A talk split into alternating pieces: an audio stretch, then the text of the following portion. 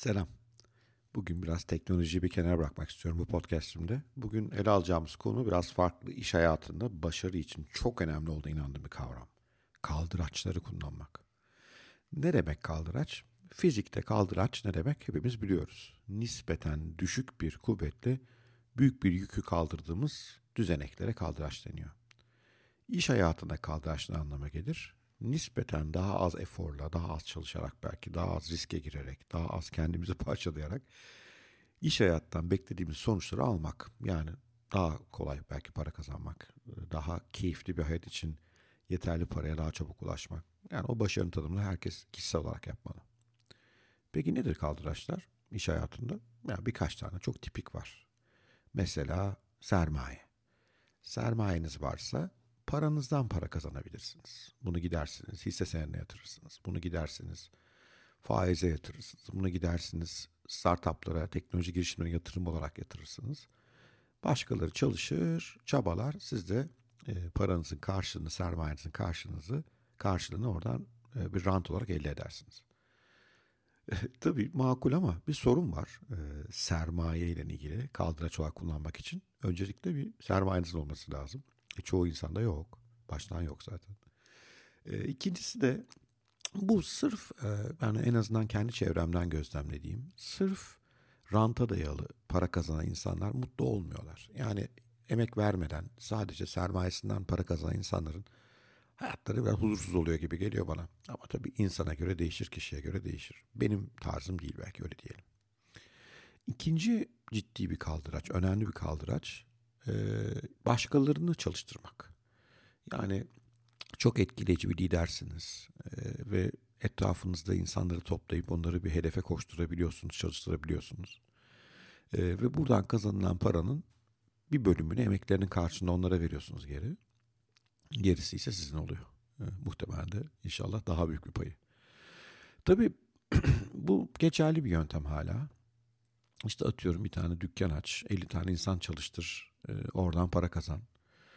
Ama birkaç yönü pek sevmiyorum. Birincisi e, emek yoğun işlerden para kazanmak gittikçe zorlaşıyor. Gelir elde etmek. İkincisi o kadar çok insan çalışmak hiç kolay değil. Benim bir ara e, bir 150-200 kişilik e, bir ekibimin olduğu bir işim vardı. Bir girişimim oldu. Yani işte benim gibi biraz da vicdan sahibi bir insansanız yani ben bunları maaşlarını ödeyebilecek miyim? SSK'larını yatırabilecek miyim? Onlara iyi bir kariyer sunabiliyor muyum endişeleri bir yandan basıyor size. Bir yandan da ya bu arkadaşlar acaba yeterince etkin çalışıyorlar mı? Benim e, işte hedeflerime gitmeme yardımcı oluyorlar mı? Yoksa biraz tembellik mi yapıyorlar? Bir yandan da böyle endişeler oluyor kafanızda. Yani insan çalıştırmak çok kolay bir iş değil. En azından ben öyle düşünüyorum. Hele böyle geniş kadroları çalıştırmak. Yani mutlaka tabii ki bir iş yapıyorsanız yanınızda insanlara ihtiyaç var. Tek başınıza hiçbir şey başarmanız mümkün değil. Ama çok geniş kadroları kaldıraç olarak kullanıp bundan para kazanmak bana biraz eski bir yöntem gibi geliyor. Modern dünya bence insanlara daha ciddi kaldıraçlar sunuyor. Bunlardan birisi ve bence en önemlisi belki bir konuda herkesin başvurmak isteyeceği kadar bilgili olmak. Öyle ki bu bilginizi satarak para kazanıyorsunuz. Yani nacizane benim yapmaya çalıştığım şey yıllardır bu. Ee, inovasyon, müşteri deneyimi, e, tasarımı, kurumsal girişimcilik, teknolojinin iş hayatına ve insanlara etkisi. Bunlar benim ilgi alanlarım. Tahminim Türkiye'deki çoğu insandan daha fazla bu konularda okuyorum. Daha fazla kafa yoruyorum. Daha fazla e, üretim yapıyorum, yazıyorum, çiziyorum. E, ve bunun sonucunda da insanlar bunları anlatmam için, bu konularda kendini aydınlatmam için, kendilerine yol göstermem için bana para veriyorlar. Yani bir konunun uzmanı olduğunuz zaman ve bu uzmanlığınız kabul görürse e, etrafınızda e, nispeten daha az eforla para kazanmaya başlıyorsunuz. Elbette o uzmanlığı elde etmek için bir çaba gösteriyorsunuz o doğru. Ben hala her gün birkaç saat bir şeyler okuyorum, takip ediyorum, izliyorum. Ama e, nispeten daha az riskle yanınızda büyük bir kadro çalıştırmadan, borca girmeden, stoklar tutmadan e, para kazanma şansını buluyorsunuz. Ve eğer hani benim gibi yönetirseniz işinizi epey çok zamanda kendinize, sevdiklerinize, hoşlandığınız işleri yapmaya ayırabiliyorsunuz.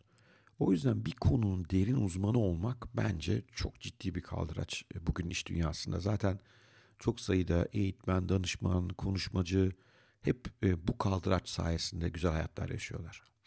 Bir bunu düşünün. Acaba ben hangi konuda derin e, bilgi sahibi olabilirim, uzman olabilirim diye.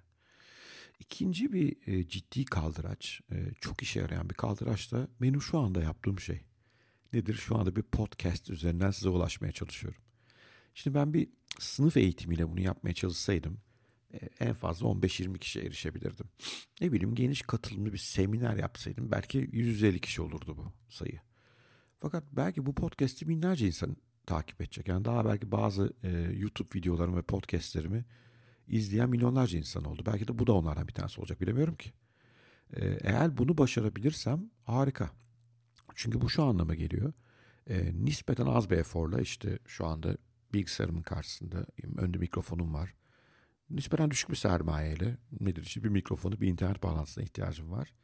Bedava kaynaklardan YouTube gibi podcast kanalları gibi kanallara ayarlanıp geniş kitlelere sesimi duyurabiliyorum. Bu çok ciddi bir kaldıraç. Yani bu daha evvel olmayan son 15 10-15 yıldır belki hayatlarımıza giren bir kaldıraç. Özellikle sosyal medya araçlarının zenginleşmesi daha da kuvvetlenen bir kaldıraç. Bunu bana ne faydası var? E tanınıyorum. E tanındığım için bundan para kazanabiliyorum. E, hizmetlerimi daha fazla insan haberdar oluyor, duyuyor. Veyahut da doğrudan aslında bu tip kaldıraçlardan para kazanma yöntemleri de var.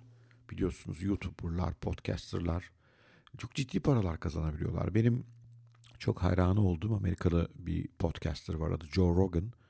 Ee, Joe Rogan şu anda yılda 50 milyon dolarla 100 milyon dolar arasında para kazanıyor. 5 kişilik bir ekibi var ve yaptığı tek şey podcast. Joe Rogan bir ara bakarsınız. O yüzden bu devirde bu tip araçlardan yararlanıp geniş kitlelere derdinizi anlatabilirsiniz. Neyi daha farklı düşündüğünüzü, ne konuda farklı bilgilerinizin olduğunu ortaya koyabilirsiniz. Bu hem sizin e, isminizin bir markaya dönüşmesine yardımcı olur. Bu yeni gelir fırsatları yaratabilir. E, bir yandan da belki doğrudan işte bir YouTuber, podcaster olup buralardan doğrudan gelir de elde edebilirsiniz. Ben bunu bu yüzyıl için çok önemli bir kaldıraç olarak görüyorum. Yararlanılması gereken. Üçüncü bir kaldıraç daha var tabii. Yani iki kaldıraç da bitmiyor. E, bugün önümüzdeki fırsatlar daha fazlalar. Nedir o derseniz kod yazmak. Evet yazılım kodu yazmak.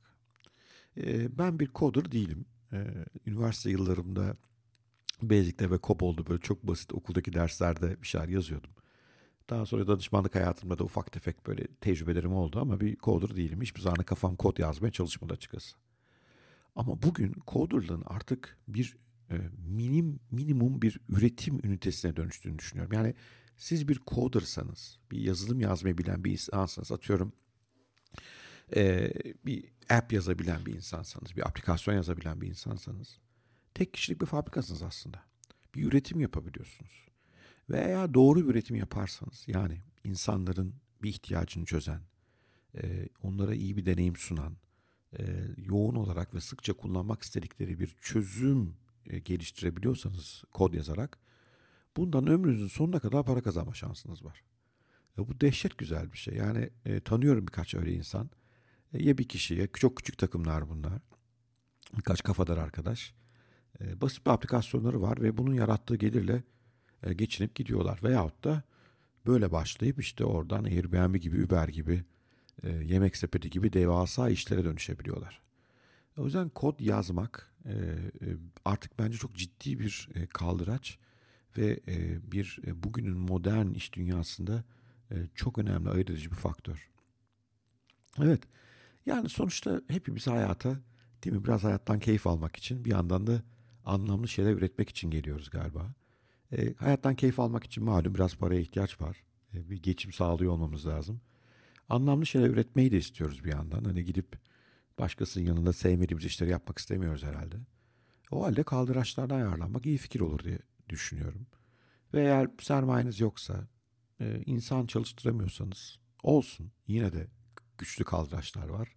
Hatırlayalım neydi? Üç tane var. Birincisi e, bir konuda herkesten daha derin e, başvuru kaynağı haline dönüşecek bilgiye sahip olmak. İkincisi e, sosyal medya araçlarını, YouTube'u, Instagram'ı, LinkedIn'i kullanıp görüşlerinizi çok sayıda insanla kolayca paylaşabiliyor olmak. Bu bir kaldıraç. Üçüncü kaldırıcımız ise kod yazmak. Gençlere de önerim.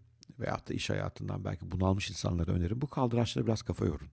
Çünkü bu kaldıraçlar sizin e, daha iyi bir hayata e, nispeten kolay ulaşmanızı sağlayabilirler. Evet. Umarım bu podcast hoşunuza gitmiştir. Hoşunuza gitmişse lütfen paylaşın. E, podcast sistemlerime de üye olun. E, umarım e, önümüzdeki günlerde de e, tekrar yeni podcastlerle birlikte oluruz diyorum. Sevgiler, hoşçakalın. Ben Bora Özkent. Yakın zaman yeniden görüşmek üzere.